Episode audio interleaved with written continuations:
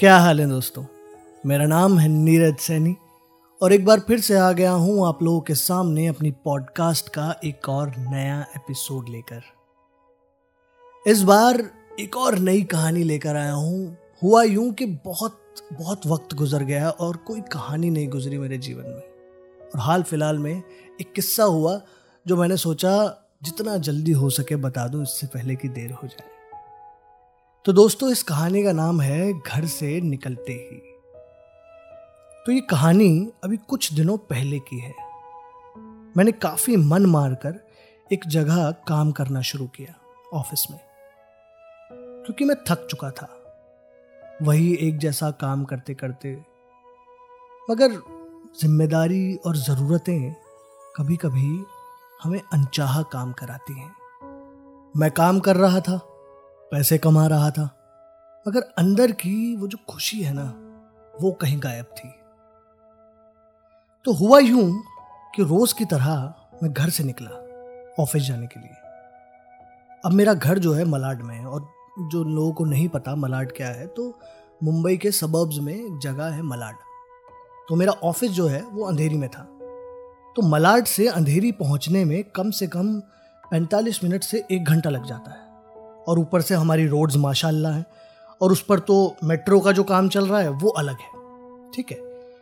तो अब लबालब ट्रैफ़िक में मैंने भी अपनी कार घुसा दी और चल पड़ा ऑफ़िस की तरफ़।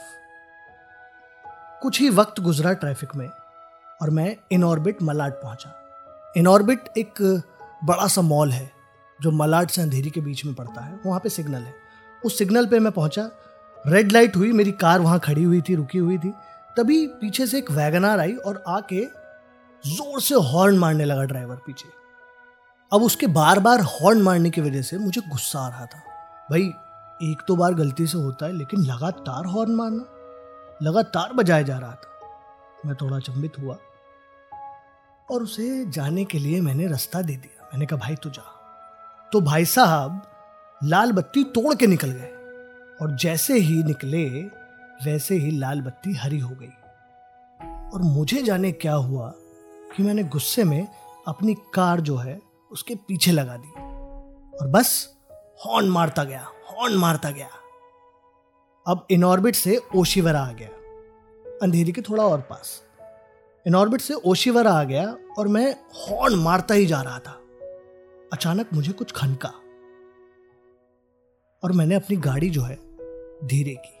मैंने सोचा कि अभी दस मिनट पहले मैं जिस इंसान से नफरत कर रहा था, अब मैं वही इंसान बन गया हूँ। मैं भी वही कर रहा हूँ जो वो कर रहा था। और इन सब का, उस इंसान पर शायद कोई फ़र्क भी नहीं पड़ रहा था, क्योंकि उसकी तो खिड़कियाँ बंद थी। फ़र्क पड़ रहा था हमारे आसपास से गुजरने वालों पर। मैंने ना चाहते हुए भी गुस्से में आकर वही काम किया जो मुझे पसंद नहीं था। और ना चाहते हुए भी मैंने एक नकारात्मक ऊर्जा यानी कि नेगेटिव एनर्जी को जन्म दिया, जिसका प्रभाव जाने किस पर क्या पड़ा होगा। मुझे थोड़ा जल्दी समझ आ गया। बहरहाल, मैं ऑफ़िस पहुँचा और ऑफ़िस पहुंचकर सबसे पहला काम जो मैंने किया मैंने नौकरी छोड़ दी। ऑफ़िस से बाहर निकला तो महसूस किया कि वो जो खुशी गायब हो गई थी, अब शायद लौट आई है। हम कई बार अपने हालातों से हार मानकर, अपने दिल की जो कही हुई बात है वो अनसुनी कर देते हैं।